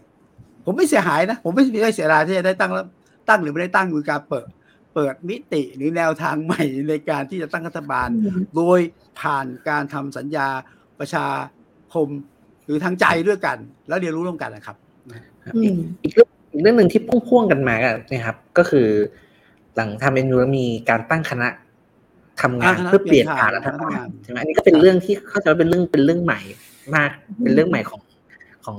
การเมืองไทยเหมือนกันนะครับ อยากรู้ว่าแบบเอ่อมันก็มีหลายหลายเรื่องให้คุยครับบางคนก็ว่านี่เป็นเรื่องเสียมารยาททางการเมืองนะครับยังไม่ยังตั้งรัฐบาลไม่ได้เลยครับแล้วก็แต่ว่าในทางหนึ่งก็บอกว่ามันก็เพื่อความต่อเนื่องในการทำงาน ไม่รู้ว่าเอ่อพี่พิสุทธิ์กับอาจารย์สี่มองเรื่องนี้ครับเชิญพี่พิสุทธิ์ก่อนเลยครับ เออผมผมไม่ค่อยเห็น หลักการผมเห็นนะ แต่ไม่เห็นเนื้อไงเนื้อของคณะอืมเปลี่ยนผ่านคณะเปลี่ยนผ่านคืออะไรฮะมันรู้จะแตกต่างจากไอ้ผมเข้าใจอย่างเงี้ยคณะเปลี่ยนผ่านคือการย่อย MOU ให้สู่แผนปฏิบัติการ ร่วมกันของทุกภาคการเมือง ผมก็จะหลักคืออย่างนี้นะอืมนั้นเนี่ยพักก็คงก็คงทำไปหลักการผมว่าโอเค แต่ผมยังไม่เห็นว่าว่าขยับตรงไหนนะเออส่วนคณะเปลี่ยนผ่าน ผมเท่าที่เห็นก็คือเอาผู้เชี่ยวชาญ ผู้ชำนาญการผู้รู้ของแต่ละพักมารวมกัน เพื่อทำอแผนปฏิบัติการนี้กันให้เป็นจริงนะซึ่งก็เป็นสิ่งที่ดี แต่รอดูว่าเป็นยังไงแต่ว่าประเด็นก็คือว่า ผมเองไม่ค่อยเชื่อมั่นว่าเป็นการเปลี่ยนผ่านที่แบบเป็นยูทิลิตี้หรือเป็นแบบร่วมกันของทุกพรรคอะ มันถูกนำโดยก้าวไกลก้าวไกลผลักก็ต้องทำแล้วไม่อาจปฏิเสธได้ว่าต้องมีคณะเปลี่ยนผ่านใช่ไหมครับ เพราะว่าสังคมก็ยอมรับอะนะฮะอืมแต่ว่าคณะเปลี่ยนผ่านผมคิดว่าให้เวลาเขาทำงาน ให้เวลาเขาพิสูจน์นะฮะแต่คณะเปลี่ยนผ่านมีผลไหมกับรัฐบาลรักษาการผมว่ามี มีผลไหมกับคนที่เอ่อไม่ชอบอยู่อีกฝั่งกับฝั่งของตั้งรัฐบาลมี เพราะว่าก็มีคำถามว่า เฮ้ยคุณไม่ได้เป็นรัฐบาลเลยทำตัวรัฐบาลได้ยังไงคุณไม่ได้เป็นรัฐบาลเลย คุณจะแบบไปเตรียมยึดกระทรวงอ่าเข้าไปแทรกแซงเข้าไปชี้นำเหรอเอ่อก็คือประเด็นที่ขึ้นขึ้นทางการเมืองอะนะครับมันอืมโดยรวมผมคิดว่าดีให้เกิดขึ้นนั้นทางการเมือง ถ้าเกิดความเห็นแตกต่างว่ามันไม่ควรไม่เหมาะ มันเข้าไปแทรกแซงมันชี้นำก็ว่ากันไปไม่เป็นไร ทุกคนได้เรียนรู้ร่วมกันนะฮะผมมองง่ายๆอย่างนี้แหละครับนะครับอาจารย์สี่ครับ ค่ะนี่พยายามจะไปดูว่าคณะเปลี่ยนผ่านนี้มีมีตัวแทนจากใครบ้างนะคะ ก็เอ่อจะเห็นว่า เอ๊ะทำไมตอนมาดูไม่อันนี้ไม่แน่ใจนะคะว่าตัวเอ่อคณะกรรมการประสานงานในช่วงเปลี่ยนผ่าน มีคุณพิธาเป็นประธาน มีคุณไหมสิริกัญญาเป็นตัวแทนพักอะไรนี่นะคะ อันนี้ก็จะไม่เห็นชื่อพักอ๋อพักเพื่อไทยคุณเผ่าภูมิ โอเคทีนี้ ค่ะแล้วก็จะมีอีก 7 คณะนะคะ ซึ่งตรง 7 คณะเนี่ยก็เป็นเรื่องของอะทำงานเกี่ยวกับค่าไฟภัยแล้ง แก้ปัญหาสามจังหวัดภาคใต้ แก้รัฐธรรมนูญ แก้ปัญหา PM เศรษฐกิจปากท้อง แล้วก็ปัญหายาเสพติด ซึ่งถ้าถามเนี่ยอันนี้ถือว่าถือว่าเป็นเรื่องที่ดีนะ คืออมมันเป็นการบอกสังคมอะว่าเอ่อรัฐบาลใหม่พร้อมจะทำงาน และอ่าเรื่องอะไรบ้างที่เป็นหัวใจที่เราจะเข้าไปแก้ปัญหาทันทีทันใดเมื่อเราได้รับตำแหน่ง นะคะอันเนี้ยคือเป็นการส่งสัญญาณ แต่ก็เห็นด้วยกับพี่วิสุทธ์แล้วว่าเรายังไม่เห็นว่าเขาทำอะไรแต่แน่นอนแหละมันก็เพิ่งตั้งขึ้นมาใช่ไหมครัคะบใช่ครับเอ่ใช่อครับค่ะ คือถ้ามองถ้ามองในแง่ที่แบบน้อยที่สุดเลยอย่างน้อยมันเป็นเชิงสัญลักษณ์อะอ่าว่าใช่อ่ามันเป็นเชิงสัญลักษณ์ว่านี่คือการทำงานร่วมกันของพรรคร่วมรัฐบาลชุดใหม่ แล้วอะไรบ้างที่เป็นหัวใจที่เป็นลำดับความสำคัญต้นๆ ที่เราจะเข้าไปจัดการนะคะ แต่ถ้ามองคือมันมองได้ทั้งสองด้านอะมองด้านลบก็คือว่าโอ้คุณยังไม่ได้เป็นอย่างที่อย่างที่สังคมอืมตั้งคำถามนะคะว่าคุณยังไม่ได้เป็นคุณมาทำแล้ว แต่ว่าอ้าวก็รัฐธรรมนูญถ่วงเวลาเหลือเกินอะ กว่าจะตั้งรัฐบาลได้ใช่ไหมคะอืมแล้วในช่วงของรัฐบาลรักษาการเราก็พักร่วมรัฐบาลใหม่ก็อยากจะอยากจะมีบทบาทบ้างไม่งั้นคนก็จะลืม แต่ประเด็นเนี้ย อันนี้พูดในในแง่ของสังคมไทย ซึ่งเรายังไม่เคยมีประสบการณ์กับเอ่อ คณะกรรมการแบบนี้ ซึ่งจริงๆแล้วต่างประเทศน่ะเขามีเขาเรียกว่าเป็น steering committee เนาะก็คือเป็นกรรมอ่ากรรมกรรมคณะกรรมการในช่วงของการเปลี่ยนผ่านนี่แหละ มันต้องมีอยู่แล้วเอาอย่างเช่นเอ่อสหรัฐอเมริกายกตัวอย่างง่ายๆ เลือกตั้งเดือนพฤศจิกาใช่ไหมคะเลือกเลือกเสร็จอะบางช่วงหลังๆ นี่นานหน่อยกว่าจะรู้ผล แต่ว่ากว่าจะเข้ารับตำแหน่งเนี่ยนะคะ inauguration เนี่ยคือ 20 มกราคม จะเห็นว่าพฤศจิกาธันวา แล้วก็มกรานี่คือ 3 เดือนของการเปลี่ยนผ่าน ช่วงนั้นแหละเป็นช่วงที่คณะกรรมการเปลี่ยนผ่านเนี่ยเข้ามาทำงานอืมอ่าคือชุดใหม่ก็จะเข้ามาเรียนรู้นะคะอ่าชุดเอ่อประธานาธิบดีเข้ามาไวท์เฮาส์ก็เปลี่ยนผ่านชุด หมายถึงตัว Oval Office เนี่ย อันเนี้ยก็คือนี่คือสิ่งที่ก้าวไกลพยายามจะทำคือเอ่ขออรู้ซึ่งอาจารย์ที่โทษครับอาจารย์เสียค่ะเอ่อคณะเปลี่ยนผ่านที่อาจารย์พูดถึงเนี่ย เข้ามาทำงานคือมาทำงานเลยใช่ไหมหรือว่าหรือว่าเป็นยังแค่ยังไม่ทำงานค่ะคคืณะอทำงานมาเรียนรู้ไม่มาส่งมอบงาน แต่แต่แต่เข้าไปหมายถึงเข้าว่าเข้าเขาเข้าเข้าออฟฟิศใช่ไหมครับหมายว่าเข้าไปเข้าไปอยู่ทำงานเข้าไปเป็นคุยกับรัฐสบาลตาฟเลยเหรอฮะเก่าอะไรเงี้ยใช่เข้ามาคุยกับสตาฟเก่าใช่ค่ะอืมไม่อย่างนั้นพอเริ่มเริ่มแล้วมันโหสมมุติว่าทีมใหม่หมดเลยอะ อย่างอย่างเช่นชุดโอบามาเนี่ยโอบามาครับเองไม่เคยเป็นเอ่อ นักการเมืองในระดับชาติด้วยนะคะ โอบามาเนี่ยอ่าเป็นตัวอ่าเป็นเอ่อสมาชิกของชิคาโกเอ่อเอ่อบนรัฐชิคาโกนะคะ ไม่ได้เป็นสสหรือสวมาก่อนด้วยอย่างเงี้ยคุณจะเริ่มทำงานได้ยังไง มันถึงต้องมีช่วงจังหวะของการเรียนรู้แล้วก็ให้ administration เก่า รัฐบาลเก่าเนี่ยเอ่อถ่ายทอดงาน ถ่ายทอดประเด็น อันเนี้ยค่ะ แต่ทีเนี้ยของเราเนี่ยมันเหมือนกับฝั่งรัฐบาลใหม่ตั้งอย่างเดียวฝั่งรัฐบาลเก่าก็ยังไม่ไม่ได้ตอบสนองเราถึงยังไม่เห็นปฏิบัติการนะคะ จริง ๆ แล้วมันมันจะต้องมีไม่อย่างนั้นเนี่ยเราจะปล่อยให้ตัวระบบราชการเนี่ยอืมเป็นตัวรัน เพราะระบบราชการเป็นองค์กรองค์คาพยพที่ต่อเนื่องที่สุดเนี่ยค่ะอืมครับข่าวถามนิดนึงครับ อย่างในอดีตที่ผ่านมาเลยเนี่ย คืออย่างถ้าเราดูในอเมริกาครับ ตอนที่อย่างทรัมป์ขึ้นมาเนี่ย เราก็รู้ว่าว่าว่าโอบามาเนี่ยไม่ไม่ได้ชอบทรัมป์มากใช่ไหมครับ แต่เขาก็จะโดยโดยความเป็นมืออาชีพก็จะส่งผ่านงานอะไรครับใช่ในในเมืองไทยเนี่ยเราเรามีวัฒนธรรมที่นายกรัฐมนตรีเนี่ย ส่งผ่านงานให้กันนะครับ ที่ผ่านมา อันนี้อันนี้ผมผมผมไม่แน่ใจจริงไม่รู้ไม่ไม่รู้จเห็นริงนะๆไม่เห็นนะไม่ไม่ไม่มีใช่ไหมครับ ที่แบบไม่ว่าเห็แบนบไม่เห็นเข้าไม่เห็นครบแล้วก็แบบอะไรอย่างเงี้ยอืไม่เห็นนะผมไม่เห็น แต่เห็นอาจจะแบบสรุปงานให้ได้ แต่เมื่อกี้อาจารย์สีพูดประเด็นผมสนใจนะ คือว่า เออไม่นั้นก็จะขึ้นอยู่กับมือของราชการนะผมก็เลยบอกว่า คณะเปลี่ยนผ่านที่ทำงานชุดนี้อะถ้าเข้าไปทำงานจริงๆเนี่ยก็ต้องเปลี่ยนระบบหรือว่าคุณต้องคิดการเปลี่ยนผ่าน ออกจากมือราชการด้วยนะ เพราะว่าต้องยอมรับนะว่าพรรคการเมืองที่ใหญ่ที่สุดนะของประเทศไทยคือ คือพรรคข้าราชการ แล้วคุณจะเปลี่ยนยังไง ถ้าคุณไม่มองกลไกเนี่ยคุณก็เปลี่ยนไม่ได้อืมนี่คือโจทย์ที่ท้าทายยิ่งกว่านะครับ ใช่ใช่ค่ะ แต่ตอนเนี้ยเอาอย่างง่าย ๆ เลยเอ่อทางมหาดไทยเนี่ยเขาก็ตื่นตัวกับนโยบายของก้าวไกล อย่างเช่นเรื่องเลือกตั้งผู้ว่าเนี่ย ตอนนี้เขาก็เริ่มมีทีมงานที่จะที่จะเข้ามาดูแล้วว่าจะ จะถ่ายโอนยังไง จะปรับตัวยังไง อันนี้ก็เป็นสิ่งที่ถือว่านโยบายที่ได้หาเสียงเอาไว้มันก็มีมีผลสะเทือนจริงเออขออยากแซวขออนุญาตก็ไม่ใช่ถามแค่ตรงมหาดไทยนะครับ เออใช่ใช่กลาโหมกลาโหมก็เพิ่งประกาศอ่าปฏิรูปกองทัพๆอ่ามันมันค่ะมันเกิดอะไรขึ้นที่ผมมีคำถามจริงนะแต่ถามจริงเอ๊ะมันเกิดอะไรขึ้นเพราะว่า อยู่ๆกองทัพประกาศปฏิรูปตัวเอง แล้วมีรูปธรรมที่ค่อนข้างชัดเจนนะเฮ้ยมันมันมันง่ายอย่างเงี้ยเหรอเนี่ย ไม่เคยไว้ใจนะมันง่ายอย่างเงี้ยกองทัพประกาศปฏิรูปตัวเองเนี่ยอาจจะเป็นสัญญาณ defensive ในแง่ที่ว่าคุณไม่ต้องมา คุณเออคุณคนนอกไม่ต้องมายุ่งผมจัดการเองผมจัดการเอง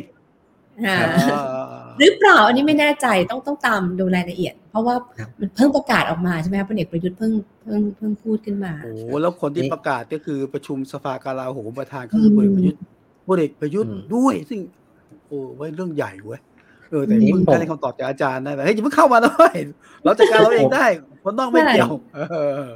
ผมมีเรื่องเอ่อจะแชร์ครับเป็นเรื่องจริงเรื่องจริงแต่เล่าแบบสนุกสนุกคือ ผมก็ครับมีเพื่อนที่ทำวิจัยให้กับหน่วยงานรัฐอยู่จำนวนหนึ่งใช่ไหมครับ ครับเราได้คุยกันเข้าว่า จริง ๆ ถ้าเข้าไปคุยกับหน่วยงานรัฐจริงๆเนี่ยจริงๆอะเขารู้หมดว่าเขาต้องไปรู้ตรงไหนรู้ดีกว่าผู้ทำวิจัยจากภายนอกอีก เพราะเขารู้ทุกใช่ซอกทุกมุมขององค์กรตัวเอง นะครับแล้วถามว่าเวลาเราเสนอให้ปฏิรูปนู่นนั่นเนี่ยเขาจริง ๆเขาเคยทำวิจัยข้างในกันมาหมดแล้วใช่ไหมคครัรับบฉะนั้นภาวะจริง ๆอะมันถ้าในเรื่องของเอ่อ knowledge เนี่ยเขาเขาเขามีอยู่ว่าต้องทำอะไรยังไง แต่ว่าอืมเนี่ยครับฉะนั้นถ้าถ้าพร้อมจะประกาศแผนปฏิรูปเนี่ยเขามีให้เลือกอยู่สี่ห้าแผนอะ อยู่ที่ว่าเขาจะประกาศหรือไม่ประกาศอะไรอย่างเงี้ยครับอืมเขาทำกันมาเยอะมากอะไรอย่างเงี้ยครับครับ แต่ผมผมไม่รู้ห่วงห่วงนะผมแบบไม่รู้ผมวิตกจริตเกินไปบ่านะ ผมไม่ค่อยเชื่อว่าการปฏิรูปกองทัพให้เล็กลง ลดกำลังพลลดงบประมาณนะการจะให้มีการเลือกตั้งผู้ว่าราชการที่ดำริและคิดและชงโดยกระทรวงมหาดไทยเนี่ย ผมไม่เชื่อว่าจะทำได้ง่าย แม้ว่าสมมติว่าคุณอืมพิธาหรือเพื่อไทยจะมาเป็นรัฐบาลเนี่ย ผมผมไม่คิดว่าเรื่องเรื่องง่ายไงเรื่องง่ายไงอืมเออนะเห็นด้วยว่าไม่ง่ายค่ะ แต่จริงๆซึ่งจริง ๆ แล้วอย่างเรื่องเอ่อเกณฑ์ทหารเนี่ย ซึ่งโดยส่วนตัวก็อยากอยากเห็นมาก ๆนะที่จะลดการลงมาหรือไม่มีเลยเออเข้าไปดูรัฐธรรมนูญนะคะพี่วิสุทธ์ในหมวด 5 หน้าที่ปวงชนชาวไทยเนี่ยบวกครับระบุไว้ว่า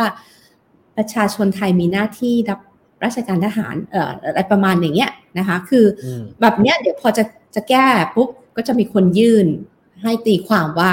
สิ่งที่จะแก้เนี่ยจะไปขัดรัฐธรรมนูญหรือเปล่า คือเรื่องเหล่านี้ไม่ใช่เรื่องไม่ใช่เรื่องง่าย มันมีครับหลายด่านอรหันต์มากนะคะแต่ว่ามันครับก็เป็นสิ่งที่เป็นสิ่งที่อย่างน้อยเออมันสะเทือนจริง ๆ คือมันสะเทือนในแง่ที่ว่าใช่ครับประใช่ชาคชรับนรับรู้แล้วมันมีผลต่อตัวหน่วยระบบราชการเองที่ที่กำลังจะต้องรู้ว่าจะต้องปรับตัวยังไง นะคะแล้วก็อ๋อเออรู้ตัวต้องปรับตัวยังไงรู้ว่าจะต้องปรับตัวยังไงอย่างน้อยอันเนี้ยมันมันเป็นสัญญาณละนะคะส่วนที่เหลือเนี่ย ก็ยังอยากจะพูดแบบเนี้ยคือเป็นเอ่ออายุเยอะแล้วมั้งคะก็คืออะไรก็ตามเนี่ย อยากให้มันค่อยเป็นค่อยไปเหมือนกัน คือบางทีไปหักมันมันมันมันจะมันจะเป็นการสร้างความกลัว คือเราอยากเห็นอืมเห็นการเปลี่ยนแปลง แต่ว่าในทางนโยบายมันก็มีสิ่งที่เรียกว่า เปลี่ยนแปลงแบบค่อยเป็นค่อยไป แต่ว่าไม่ได้ช้าแบบเต่าคลานนะคะ แต่ก็ครับอะใช้ความเอ่อหาหาพยายามหาฉันทามติให้มากที่สุดเนี่ยจะดีกว่า ครับไอ้คำว่าค่อยเป็นค่อยไปกับอาจารย์เนี่ยผมคิดว่าอย่างนี้นะครับ ก็คือว่า มันก็สะท้อนวิธีคิดแบบ หักลำโค่นเนี่ยนะคนอืมคือปรากฏการณ์หนึ่งเนื้อที่ผ่านมาเนี่ยคนก็คนก็ตั้งคำถาม และเป็นเหตุผลไม่ใช่เป็นเหตุเป็นเหตุแห่งการรับไม่ได้ของอีกฝั่งหนึ่งอืมอันถ้า ถ้ามีท่าทีการทำงานหัวการทำงานนะ ที่แบบเฮ้ยมันค่อยๆเปลี่ยน หรือเปลี่ยนเร็วขึ้นแต่ไม่หักลำโค่นเนี่ยผมว่าใช้ได้อยู่ อันที่สองอืมผมคิดว่าอย่างนี้ครับ บทเรียนผมสนใจเรื่องนี้นะฮะบทเรียนเรื่องการจะเป็นด้วยตัวเองของหน่วยราชการ โดยเฉพาะยิ่งกองทัพและก็กระทรวงมหาดไทยเนี่ยผมคิดว่าเป็นสิ่งที่ปรับตัวหรือหาทางรอดก่อน แต่ว่ากรณีศึกษาคือว่าปรับตัวเนี่ย คนที่มาบริหารก็ต้องทัน แล้วก็ตามมันด้วยผมยกตัวอย่างเช่นกรณีที่มีจ่าที่ยิงคนที่โคราชอะค่ะแล้วก็เป็นที่มาของการเอ่อกองทัพปฏิรูประบบเนาะเช่น การบริหารทรัพย์สินทั้งหลายอะสนามกอล์ฟที่ดินสนามมวยเอ่ออะไรเงี้ยนะเต็มไปหมดเลยนะสวัสดิการการดูแล การรัดทอนเรื่องไอเนี่ยอำนาจการคอร์รัปชันในกองทัพอะมันก็สวยมากแล้วก็ดูดีนะ แต่มันไม่ขยับอะแต่มันไม่เห็นรูปธรรมมันไม่เห็นอันนี้รูเหมืปอนธกัรรนมการเปลี่ยนแปลเหมือนงกันเหมือนนะกัคะนงั้นไอ้ปฏิรูปจะกองเอ่อกองทัพปฏิรูปตัวเองตำรวจอาจารย์เลือกผู้ว่าบอกว่า ก็ก็ก็ก็ต้องตามไม่ว่ารัฐบาลชุดไหนเข้ามา แต่ผมเชื่อมั่นอย่างหนึ่งนะครับว่า ไม่ว่าสัญญาว่าอะไร ไม่ว่าฝ่ายอำนาจใหม่ที่เข้ามาทำว่าอะไรนะผผมเป็นคนเชื่อมั่นว่าสิ่งเหล่านี้มันเกิดขึ้นได้ด้วยพลัง คือคนยุคใหม่มันมีพลังอืมพลังแห่งสังคม พลังแห่งอะไรที่มันร่วมกันนะ ซึ่งผมเป็นคนเชื่อมั่นเหล่านี้มากๆนะอำพักการเมืองเล่นเดี่ยวๆไม่ได้อำนาจเก่าเล่นเดี่ยวๆไม่ได้ มันต้องอืมมีอำนาจของสังคมที่ถูกต้องล้อมรอบอยู่ด้วยนะครับครับนี้ช่วงช่วงท้ายรายการแหละครับ คือเนื่องจากอาจารย์สี่เนี่ยจะมาเจอเราเอ่อเดือนละหนึ่งครั้งนะครับ กว่าอาจารย์จะมาอีกทีนึงก็สองเดือนให้หลังเลือกตั้งนะครับ ก็เลยอยากจะชวนอาจารย์อาจารย์บอกอาจารย์ไม่ชอบเดาอะแต่ก็เราก็อดไม่ได้ สุดท้ายอาจารย์คิดว่านะครับกลับมาอีก สองอีกเดือนข้างหน้าเนี่ยอาจารย์คิดว่าแบบมีโอกาสมีโอกาสขนาดไหนครับ ที่ก้าวไกลเนี่ยจะตั้งรัฐบาลได้เอ่ออีกอีกสองอาทิตย์ข้างหน้าเอ้ยใช่ไหมคะอีกเดือนอีกเดือนอีกอาจารย์จะกลับมาเจอเราอีกทีหนึ่งก็คืออีกอีกอีกสี่สัปดาห์ข้างหน้าเลยครับ เดือนหนึ่งอะก็เป็นใช่ครับใช่ใช่ใช่ใช่คือณณตอนณจุดนั้นเนี่ยเดาว่าน่าจะได้ประธานสภาละ อืมค่ะไม่ได้ทีเนี้ยนายกประธานสภาเนี่ยประธานสภาจากอ่พรรคไหนครับ ต้องจากนั่นน่ะจากสิพรรคคะไหนนี่แหละที่เอจะอบอกยังไม่กล้าเดาเลยแต่แต่ถ้าให้เดาตอนนี้นะ ให้เดาตอนนี้นะคะ ซึ่งการเมืองไทยมันเปลี่ยนเร็วนะ มันพลิกบางทีแบบข้ามคืน ให้เดาตอนนี้ยังยังเชื่อว่าเป็นก้าวไกลนะคะอืมเพราะว่าก้าวก้าวก้าวไกลเห็นความสำคัญของประธานสภามาก คือเนื่องจากเขามีวาระในในสภาผู้แทนราษฎรเยอะอะ วาระทางกฎหมายเนี่ยเยอะมันเป็นมันเป็นจุดขายของเขาเลย แล้วก็เป็นจุดขายส่วนหนึ่งที่ทำให้เขาชนะเลือกตั้งด้วย ในขณะที่เพื่อไทยอาจจะไม่ได้ไม่ได้เน้นประเด็นนี้เท่าไหร่นะคะ ก็อาจจะแบบอ่าคุณหมอชนน่านมีความเหมาะสมอะไรก็แล้วแต่ แต่ว่าเอ่อในที่สุดแล้วอาจจะยอมแลกด้วยกระทรวงที่ฮะอ่าที่เพื่อไทยบอกเคลื่อนกระทรวงมากกว่าอ่าเพื่อไทยก็ไม่ได้มีวาระในในเชิงของการจะใช้ประธานสภาเป็นตัวกำหนดอ่า การต่อสู้ในในเชิงกฎหมายนะคะแต่ทั้งหมดเนี้ยเดาว่าในที่สุดอาจจะผิดนะ แต่ว่าแต่ว่าพอคำถามของจุงคือ ตอนนั้นจะได้ได้ได้จัดตั้งรัฐบาลหรือยังคิดว่ายังคิดว่ายังจริงๆค่ะคือมันอย่างนี้พอสิ่งที่มันน่าอาจจะเกิดขึ้นไม่ใช่ว่าน่าจะเกิดขึ้น แนวโน้มที่มันจะเกิดขึ้นก็คือว่า พอกกตรับรองเอสสนะคะสมมุติว่าได้ 95%ปุ๊บเนี่ยนะมีการถวายสัตย์เสร็จคุณพิธา มีสถานภาพเป็น สมาชิกสภาผู้แทนราษฎรปุ๊บกกตหรือสมาชิกสภาผู้แทนราษฎรหนึ่งในหนึ่งในห้าก็คือห้าสิบคนหนึ่งในสิบค่ะโทษทีอะ จะไปยื่นสารรัฐธรรมนูญ ให้ตีความเองให้วินิจฉัยสถานะของของของของคุณพิธา ซึ่งพอแล้วแล้วกรณีนี้เนี่ยสารรัฐธรรมนูญก็จะต้องรับด้วยนะคะอืมแล้วก็อาจจะมีคำสั่งให้หยุดปฏิบัติหน้าที่ ตรงนี้แหละมันจะเกิด ช่องว่างและสุญญากาศ ในการโหวตให้คุณพิธาเป็นนายกรัฐมนตรี ดังนั้นเนี่ยยังยังเชื่อว่าคือหนึ่งห้าหนึ่งเนี่ยจริง ๆ โดยส่วนตัวมองตั้งแต่แล้วว่ามันมันไม่ไปไกลถึงขนาดนั้นหรอก แต่ว่าขณะนี้เนี่ยกกตยังจะทำอะไรไม่ได้ ยกเว้นฟ้องหนึ่งห้าเออตั้งตั้งมติเรื่องหนึ่งห้าหนึ่งแต่ว่ายังจะทำอะไรไม่ได้เนื่องจาก ยังไม่มีใครมีสถานภาพเป็นสมาชิกสภาผู้แทนราษฎร แต่เมื่อมีสถานภาพปุ๊บเนี่ยแหละ เกมจริง ๆ เนี่ยจะเริ่มเกิดขึ้น ตอนเนี้ยมันคือการโหมโรงอืมดังนั้นครับโดยคนหน้าเราก็ยังจะวิเคราะห์อยู่ว่าก้าวไกลจะได้จัดตั้งรัฐบาลหรือเปล่าใครจะเป็นนายกรัฐมนตรี ซึ่งเกมเนี้ยพลิกได้อีกสองสามตลบเลยอยากจะพูดแบบนี้ ถ้าถ้าให้ประเมินตอนนี้นะคะฟังฟังอาจารย์เราก็รู้สึกว่าแบบเอ๊ะสมัยที่เอ่อพลเอกประยุทธ์ขึ้นมาเป็นนายกเนี่ย คุณสมบัติแกคงพร้อมมาก ไม่เคยถูก ตรวจสอบร้องเรียนอะไรใดๆเลยบริสุทธิ์ถูกต้องเออไม่มีใครสงสัยไม่หรอกไม่มีใครสงสัยคุณเอกประยุทธ์ตอนที่จะเป็นคือคนตอนที่จะเป็นกกตใช้เวลา 45 วันประกาศผลครับใช่ไหมคะ15 วันเลือกประธานสภา ซึ่งได้คุณชวน ซึ่งนั้นก็เป็นเป็นเกมนิดนึงอะแต่แต่ก็ยังนั้นครับอ่า แล้วหลังจากนั้นอีกประมาณ 20 วันมั้งคะก็ก็ได้พลเอกประยุทธ์คือประมาณเดือนมิถุนาครับครับเอ๊ะก็ดีถ้าประกาศรายชื่อรับรองคุณพิธาเป็น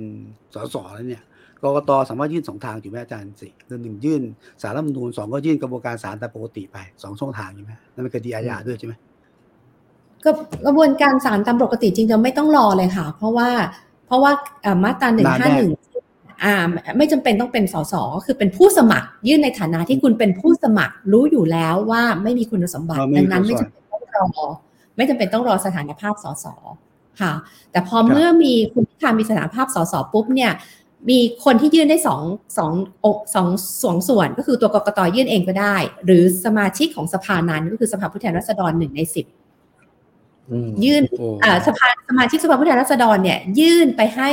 ประธานสภาของตัวเอง ซึ่งก็คือประธานสภาผู้แทนราษฎร ดังนั้นตำแหน่งประธานสภานี้ก็จะมีความสำคัญตรงนี้นิดหนึ่งแต่ว่าเมื่อยื่นแล้วประธานสภาไม่มีสิทธิ์บอกว่าอุ้ยมาจากพรรคเดียวกัน ฉันไม่ยื่นต่อ ไม่ได้อ่าอืมอืมอ่าอ่าก็มีแต่หน้าที่มีแค่หน้าที่ตรวจว่าเอ่อคำร้องที่ยื่นมันถูกกฎหมายอะไรหรือเปล่า แล้วก็ต้องยื่นเป็นหน้าที่ของประธานสภาที่จะต้องยื่นให้สารรัฐธรรมนูญทีนี้สารรัฐธรรมนูญในนี้มันเป็นประเด็นที่เกี่ยวกับรัฐธรรมนูญสารรัฐธรรมนูญก็ก็เชื่อว่าก็จะรับฟ้องครับอ่ารับคำร้องนะคะรับคำร้องแล้วก็อ่า เนี่ยก็นำมาสู่ไอ้กระบวนการที่คาดว่าน่าจะเกิดขึ้นก็คือสั่งให้ยุยุติปฏิบัติหน้าที่ นี่ประเด็นก็คือว่าในระหว่างนี้เนี่ยสวจะโหวตให้หรือเปล่า คืออ่าไม่เป็นไรเดี๋ยวรอคำวินิจฉัย สวก็โหวตให้คุณพิธาซึ่งแหมอันนี้มันก็มองแบบทุ่งลาเวนเดอร์ใช่ไหมคะ เพราะขนาดยังไม่มีคดี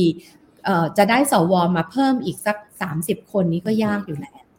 อืมครับอาจารย์เราคิดว่าอาจารย์ยังไม่ฟันธงนะครับ แต่เหมือนจะฟันธงไกล คือจะใช่ฟันธงว่าใช่มันใช้เวลานาน แต่ยังจะไม่อุปสรรคฟันเยอะธงได้หรือไม่ได้คือคิดว่ามันจะนานมันจะถูกยื้อ อันเนี้ยขอขอถึงถึงบอกว่าที่ที่อาจารย์เข็มทองพูดในกรอบกฎกรอบรัฐธรรมนูญ75วันเนี่ย มองไปนู่นเลยค่ะสามเดือนๆครับอืมก็วันนี้ให้อาจันสี่เดาคนเดียวนะครับ ส่วนพี่ยุสุดเนี่ยเดี๋ยวอีกสองอาทีก็กลับมาคุยกันอยู่แล้วนะครับเดี๋ยวจะผมเล่าหน่อยได้ไหมผมเล่าหน่อยว่าเกิดอะไรขึ้นเอ่ออะอะไรครับอะไรครับเออผมว่า ถนนน่ะถนนขนทางที่จัดม็อบอะ มันมันจะมีชีวิตชีวาอีกรอบหนึ่ง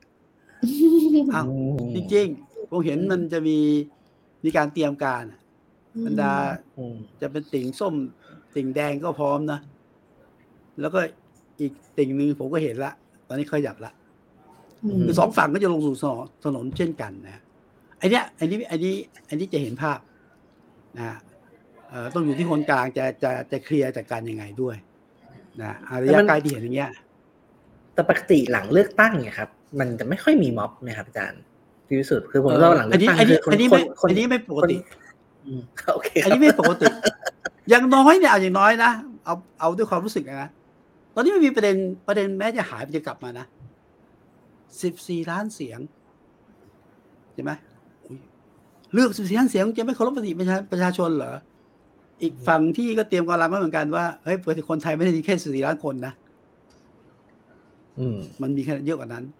แล้วสิบสี่ล้านที่ว่าเนี่ยมัน มันใช่เบ็ดเสร็จเด็ดขาดอะคุณแค่ชนะเขานิดนึงอะนั้นก็ยังไม่ไม่ไม่ปกติอยู่ดีอะไอ้การเผชิญหน้าเนี่ยเออแต่ผมอยากจริงอยากเห็นมันผมอยากเถียงมากเลยครับ ถ้าว่าสมมติว่าถ้าสิบสี่ล้านเสียงกับพรรคที่เป็นอันดับอันดับหนึ่งใช่ไหมครับ ไม่มีสิทธิ์เนี่ย แล้ว เอ่อแล้วใครมีสิทธิ์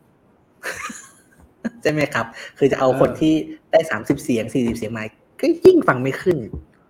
อ่าใช่ไหมครับคือบอกว่าแบบเออมันคือมันคือมันก็พูดได้ว่าไม่ใช่เสียงส่วนใหญ่ของประเทศแบบนั้นนะครับ แต่ว่าอืมผมก็ยังงงอยู่แล้ว แล้วใครล่ะที่ควรจะมีสิทธิ์ตรงนั้น ใครที่เป็นเคลมได้ว่าคือตัวแทนของคนไทยทั้งเจ็ดสิบล้านคนมันก็ไม่มีคนนั้นอยู่แล้วอะไรอย่างเงี้ยครับอ่าสวไงสวไงโอ เคครับเลยเห็นด้วยกับพี่วิสุทธ์ว่าแนวโน้มของการครับการเมืองบนถนนจะกลับมาอ่าอ่าก็อยากจะบอกว่ามันอาจจะไม่ได้เป็นผลดีใช่แค่ครับทีเดียว มันครับมันจะเป็นผลแย่มาก เพราะว่าถ้าเราย้อนกลับไปเพื่อไทยไทยรักไทยตอนปี 48 นั่นเขาก็ 18 ล้านเสียงนะ แล้วเออออกถนนออกมาบนถนน มันก็นั่นแหละค่ะเออใช่แต่ มามองด้วยความกังวลใจอย่างสูง แต่ก็ไม่รู้ว่าอ่าเราจะออกจากจุดนี้ได้ยังไง ทีนี้ประเด็นของของจุงนิดนึงคือ 14 ล้านเสียง ถ้าบวกกับพักร่วมทั้งหมดเนี่ยน่าน่าจะไปถึงเท่าไหร่คะ20 20 กว่าล้านเสียงยี่สิบแต่สมมติว่าเพื่อไทยกับก้าวไกลก็ยี่สิบห้าแหละครับยี่สิบห้าแล้ว25แล้วซึ่งจริง ๆ แล้วก็เกินครึ่งน่ะถ้าพูดถึงอ่าแต่แต่ทีเนี้ยประเด็นก็คือว่าถ้า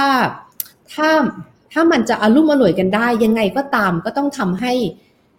สมมุตินะคะอะสมมุติว่าถ้าไม่ใช่คุณพิธาก็ต้องให้อยู่ให้อยู่ในกล่องนี้ให้ได้ แบบเนี้ยอืมอืมอืมก็จะอืมมันก็จะลดความเอ่อความความไม่ชอบธรรมลงมาได้อืมแต่เราไม่แน่ใจว่าภายในกล่องเนี้ยมันจะยังอยู่หรือเปล่า เสียงที่